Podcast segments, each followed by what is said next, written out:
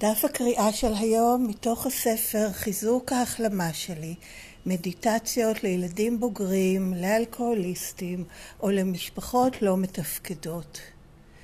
רביעי בנובמבר, חופש מפחד. התחלת ציטוט אני מאמינה שדרך תוכנית 12 הצעדים של ACA אנו כבר לא חיים את חיינו מהבסיס של פחד. אנו חיים מתוך דאגה מטפחת לעצמנו, self-care ואהבה. זה סוף ציטוט מתוך הספר הגדול האדום באנגלית, עמוד XXIV. פשוט ישבנו וחיכינו, או שניסינו להעסיק את עצמנו בזמן שחיכינו, למרות שהיה קשה להתרכז. חיכינו בפחד שיריות הזיקוקים יתחילו. חשבנו על מה ביכולתנו לעשות כדי למנוע זאת. אבל אפילו אילו ידענו אז מה שאנחנו יודעים היום, היינו ילדים ולא יכולנו לעצור זאת. זה היה כמו רכבת דוהרת ללא בלמים. כאנשים מבוגרים מצאנו מערכות יחסים שבהן יכולנו להמשיך לעשות את מה שידענו לעשות הכי טוב, לחכות. חיכינו בפחד למכור, להתעללות, לזה שמשהו ישתבש. אבל ככל שהמחלה הרגשית שלנו החמירה, לעתים קרובות הצטרפה לכך מחלה גופנית. למרבה החסד הבנו בסופו של דבר שזו לא דרך לחיות. ב-ACA אנו יכולים להביט לאחור על הטראומה ששרדנו ולדעת שהעצמי האמיתי שלנו היה קבור מתחת להריסות ושאנו יכולים להחזירו או להחזירה לחיים.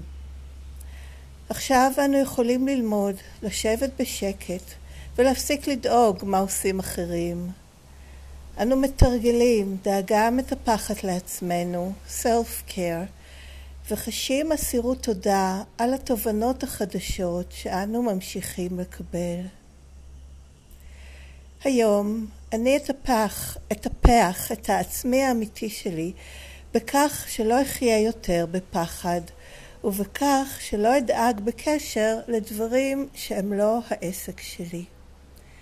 וזה סוף דף הקריאה של היום, זה תרגום מתוך המקראה היומית של ACA, שזה ספר שנקרא באנגלית Daily Affirmations, Strengthening My Recovery, Meditations for Adult Children of Alcoholics or Dysfunctional Families. אפשר לקרוא את המקור באנגלית גם מדי יום באתר ACA העולמי, בכתובת adultchildren.org, קו נטוי מדיטיישן. ואפשר שם גם לעשות מנוי ולקבל את זה בכל ערב בדואר אלקטרוני, באנגלית, כך שניתן לקרוא את זה למחרת על הבוקר. ובאתר ACA ישראל בעברית, שזה aca-israel.com, בכרטיסייה ספרות וכישורים אפשר למצוא את תרגומי כל דפי המקרא היומיים, זה הקישור השני. מסודרים לפי חודשים, אז גם לשם אפשר להיכנס ולקרוא אם רוצים אמ, לפני שזה, שזה מועלה לקבוצת הוואטסאפ. אה, וגם באותו דף יש קישור למי שרוצה לרכוש את הספר באנגלית דרך האמזון. עדיין אין לרכישה את הספרות בעברית, אבל באנגלית אפשר לרכוש ומומלץ את הספר. ודבר אחרון שעוד אפשר למצוא בדף הזה, אפשר למצוא עוד דברים, אבל עוד דבר שאני אזכיר זה קישורים לתרומה במסגרת מסורת שבע משלושה שקלים ומעלה. אם מפיקים משהו או אם רוצים אה, פשוט לעזור שנוכל להמשיך לקיים את ה-ACA ולגדול ולהעביר את המסר הזה הלאה. כל התרומות הן להמשך קיומה של ACA, בין אם בארץ או בעולם בכלל, שכולל גם את הארץ. אז יש שם קישור לתרום ל-ACA בישראל דרך פייבוקס ו/או ל-ACA העולמית דרך פייפל. וכל הזכויות, הן על המקור באנגלית והן על כל תרגום שהוא, הן שמורות לארגון השירות העולמי של ACA. אין להפיץ את זה בשום צורה שהיא, מכיוון שההפצה היא גם מקור ואפילו משמעותי לכך ש-ACA תוכל להמשיך להתקיים. אז זהו, עד כאן החלק הרשמי, אפשר להגיד שזה um, הקראת דף התרגום, דף המקרא היומי של ACA והפניות לעוד מידע של ועל התוכנית הזאת. ומכאן אני עוברת לחלק השני, שזה שיתוף אישי שלי. אני ילדה בוגרת בהחלמה ב-ACA מהשפעות הגדילה במשפחה לא מתפקדת. שום דבר ממה שנאמר מכאן והלאה הוא לא מסר של ACA, לא אומר מה זאת התוכנית הזאת, איך צריך לעבוד אותה, איך היא כן עובדת או איך לא, ובכלל מה נכון או לא נכון, אלא זה בסך הכל שיתוף אישי שלי, כמו שכל אחד עושה בזמן המוקצב לא עולה בפגישות, ואני גם מקציבה לעצמי אה, זמן. אז אה, קודם כל להגיד משהו על הציטוט. הציטוט לקוח מאחד המבואות, יש כמה מבואות לספר הגדול האדום. יש את המבוא שכתבה קלאודיה בי, ומאוד ממליצה לקרוא אותו שוב ושוב. זו דמות שהיא אחת מראשונות ב-ACA, היא בעצם הייתה, עודנה, היא עדיין בחיים, אה, פסיכולוגית ש... הייתה מראשונים של אמ, לעסוק ברעיון הזה של ילדים גוגרים, בהתחלה זה היה למשפחות אלכוהוליסטיות, אחרי זה זה התרחב גם למשפחות לא מתפקדות ונחשבת לדמות משמעותית בכיוון הזה באמת, גם של הטיפול הנפשי וגם של אה, קבוצת הצעדים של זה שזה ACA.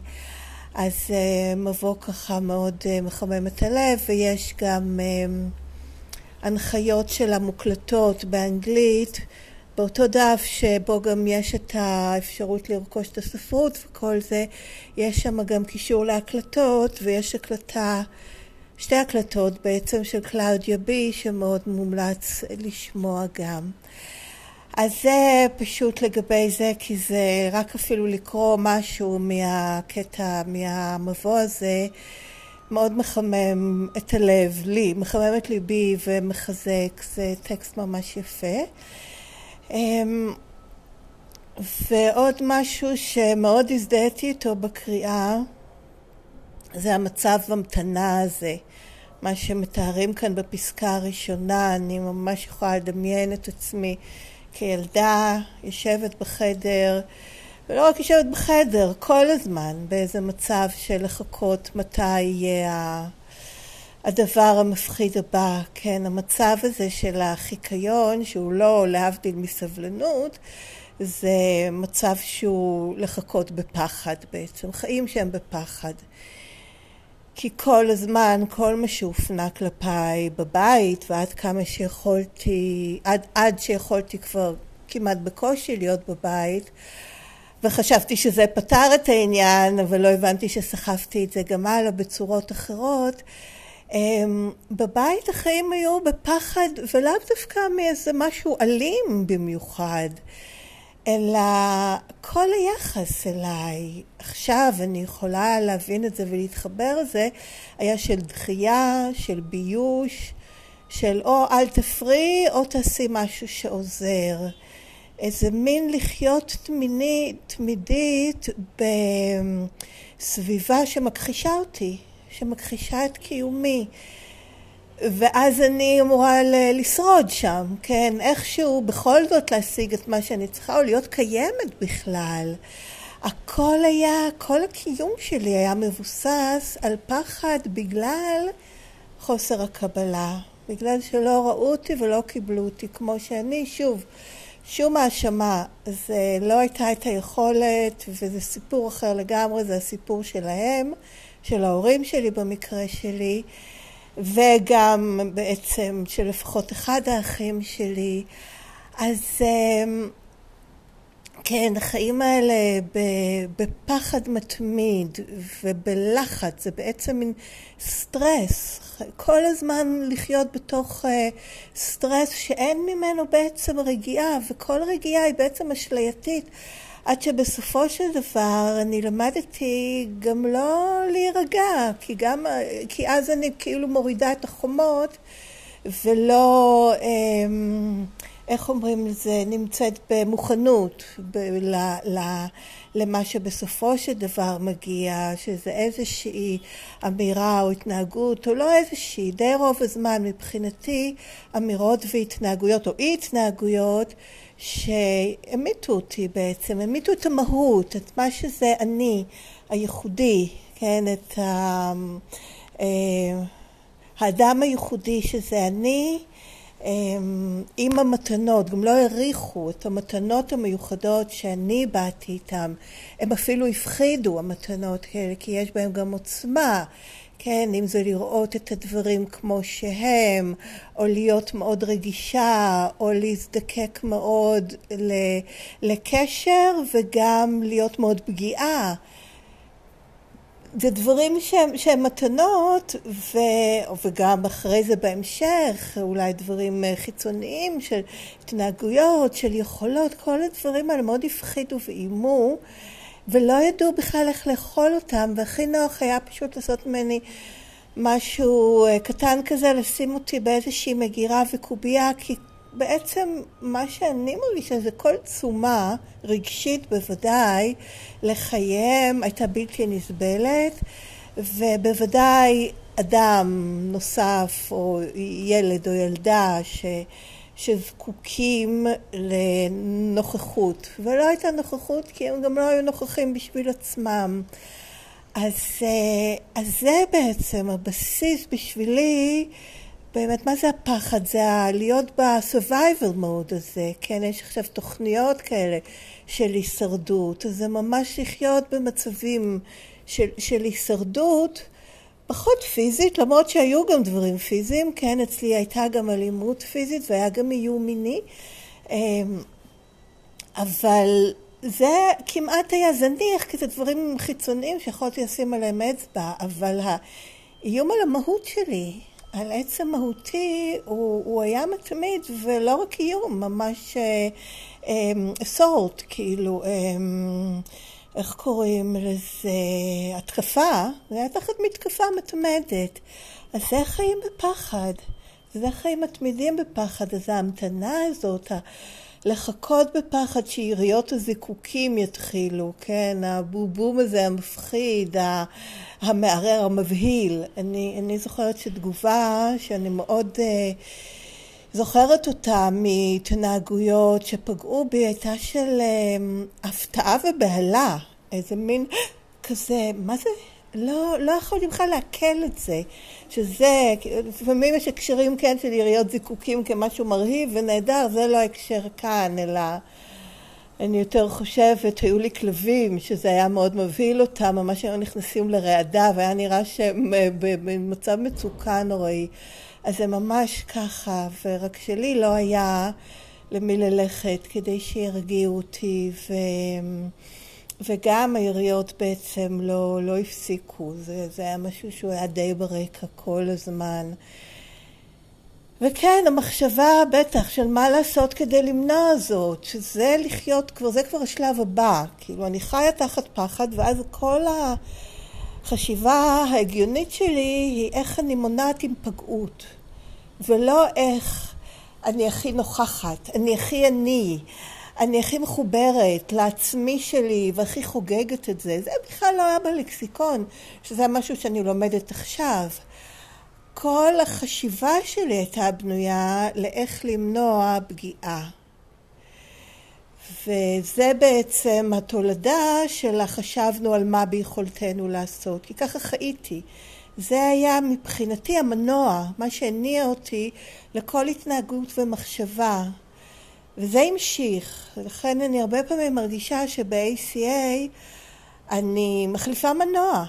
ולכן הרבה פעמים אני גם מרגישה חסרת כוחות, כי מה שהניע אותי לפני, אני לומדת לראות בזה משהו כוזב, ושאני לא רוצה להמשיך להיות מונעת על ידי פחד, ובאותו זמן עדיין אין לי את הבסיס האחר, את המנוע האחר, את המנוע של איך אני הכי, כן, איך שנגמר הטקסט אתמול, איך אני הכי עצמי, איך אני הכי, מה הכי נכון עבורי, אני עוד לא יודעת כי אני בערך עדיין לא יודעת, ובוודאי שבהתחלה, מה זה האני הזה, מה יש שם בכלל.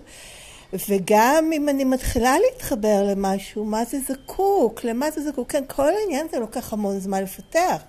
אבל בינתיים צריך מנוע, כן, ממש, כאילו, משהו שיניע אותי ל- לפעול, לחיות, לחשוב. ואני הרבה פעמים מרגישה שזה ממש כמו תהליך של להחליף מנוע תוך כדי נסיעה. אמ, ועל זה יש איזשהו טקסט, אולי אני אמצא את זה, אם אני אמצא את זה אני אגיד מחר על, אה, על באיזה יום מדובר, יש אחד הדפים היומיים מדבר, מדבר על ה-Dark Night of the Soul, התקופה הזאת באמת, שמצד, שזה הלילה החשוך של הנשמה, שזה השלב הזה או המצב הזה, הלימבו הזה, בין שהתחלתי לזהות, אוקיי, גם מאיפה באתי וגם איך זה משפיע, במיוחד איך זה משפיע וממש מקונן וקובע את ההתנהגות שלי, את התגובות שלי היום ואת מה שמניע אותי היום, זה כשהגעתי ל-ACA ועדיין אני ממשיכה ללמוד את זה. ובין שאני מתחילה לפתח לפחות איזשהו בסיס התחלתי, איזושהי נגישות למה נכון בשבילי ושזה דורש גם להתגבר על המון רגשות אשמה ובושה ולא בסדר, יש המון ריאקציה, גם אם אני כן מזהה, אוקיי, האדם הזה לא נכון בשבילי, התגובה הזאת לא מתאימה לי, אמ, יש הרבה ריאקציה של הקולות האחרים, מה פתאום? למה מי את? תהיי בשירות, תעזרי, האדם הזה זקוק, אה, הנה תראי הוא חולק, או תהיי בודה כזה, כן, תראי שהוא בעצם פועל מזה, לא רלוונטי ממה אנשים פועלים, אם משהו לי הוא לא נכון, הוא לא מקדם אותי, לא מחזק אותי, לא נותן לי הרגשה שמכבדים אותי, שרואים אותי, אה, או פשוט כרגע, גם אם זה מישהו שזקוק, אני כרגע לא האדם לעזור. כי בי זה מעורר קשיים, וזה אומר שאני לא האדם שנכון כרגע להיות זה שעוזר, או אפילו נשאר בסיטואציות האלה. אז לשמוע את הקולות האלה ולהתחיל לזהות אותם, וגם שיהיה לי איזשהו קרקע ממנה להגיד, אוקיי, זה השפעות הגדילה, זה בדיוק הדברים שהשאירו אותי כבולה. אני רואה, שומעת את הקולות האלה, ואני בוחרת לא לנהוג על פיהם, אלא לגדול משם לידי חמלה על עצמי ולהשתמש בזה כעבודת אבל בעצם. הנה, סימנים, צלקות, לנחם אותם, להרגיע אותם, להגיד כן, בטח שככה תרגישי, וזה לא אומר שאת חייבת להתנהג על זה, ובואי נראה מה לך כרגע יהיה נכון, ומה לך ונכון ומרגיש בטוח ומוגן כרגע, זה מה שתעשי. ועם ההרגשות של האשמה והבושה והלא בסדר, זה אה, הדרך שלי להתמודד איתם, זה באמת כעבודת אבל, לחמול את הילדה שנאלצה לפתח אותם, ואת המבוגרת גם שבהמשך המשיכה להיות עבד להם. אז זה ממש להרגיש את הכאב של ה... איפה שהיו הכבלים. ואז אני לא אתנהג על זה כאילו הכבלים עוד שם, אלא אני אלמד לראות את זה בתור מה שזה פשוט אה, מסב את תשומת ליבי לאיפה אני זקוקה לחמלה ולהיות עם זה. זה בעצם הקריאה של הילדה בנקודה הזאת, במקום ללכת לאיך אנחנו יכולים לשנות את זה, לבואי אני אהיה איתך עם זה, בטח שתרגישי את הפחד הזה, את הבהלה הזאת, ואני שם בשבילך, ואת כבר לא חייבת לחיות ככה יותר. יש דרך אחרת ויש לנו דרך לחיות אחרת. אז זה בעצם, ממש לא חשבתי שזה מה שאני אדבר שוב, אבל אני חושבת כאילו כולה, הנה נגמר עוד מעט הזמן, ובעצם התייחסתי רק לחוויה הזאת של הפסקה הראשונה, אבל בשבילי כן לקחתי את זה לאיפה ואיך אני עוברת לחופש מפחד. שזה קודם כל לראות איך הוא נוצר וגם איך הוא המשיך להשפיע עליי ואז מה שנאמר בפסקה האחרונה להביט לאחור על הטראומה ששרדתי, כן, על, מה ש... על איך שחייתי ולדעת שיש שם את העצמי האמיתי שלי שהיה קבור מתחת להריסות ושאני יכולה להחזיר אותה לחיים אז אני יושבת בשקט, ואם משהו עושה משהו שנראה לי לא נכון, גם אם זה אנשים קרובים שחשובים לי, אני מתרגלת דאגה מטפחת לעצמי, self care. חשה אסירות תודה על התובנות החדשות האלה, שאני יכולה להפריד את עצמי באמת מהמחשבות האלה, ו- ועל זה שאני ממשיכה לקבל אותם. אז הנה, הזמן שלי גם נגמר, אני רוצה לסיים במשפט האחרון בדף, שזה האמירה המחזקת, המתקפת, המכווננת. היום אני אטפח את העצמי האמיתי שלי בכך שלא אחיה יותר בפחד ובכך שלא אדאג בקשר לדברים שהם לא העסק שלי. אז זהו, עד כאן גם החלק השני, שזה השיתוף. כאמור, שום דבר מכל זה, זה לא אומר מה המסר של ה-ACA, שזה המסר, או שככה צריך לעבוד את התוכנית. שום דבר, או שאיך שמישהו אחר מבין או עובד, זה לא נכון, שום דבר מאלה. זה בסך הכל שיתוף אישי שלי. מוזמנים לכתוב לי אם רוצים, אפשר להתייחס או לכתוב מה עלה בכם, או הצעות או שאלות או בקשות. בדואר אלקטרוני לכתובת ACA Recovering, שתי מילים מחוברות, ACA Recovering, שטרודלג'ימל.com. הכתובת מופיעה בטקסט גם בתיאור הפרק ובתיאור הפודקאסט. וזהו, עד כאן. תודה שהקשבתם, תבורכו, ולהתראות בקרוב.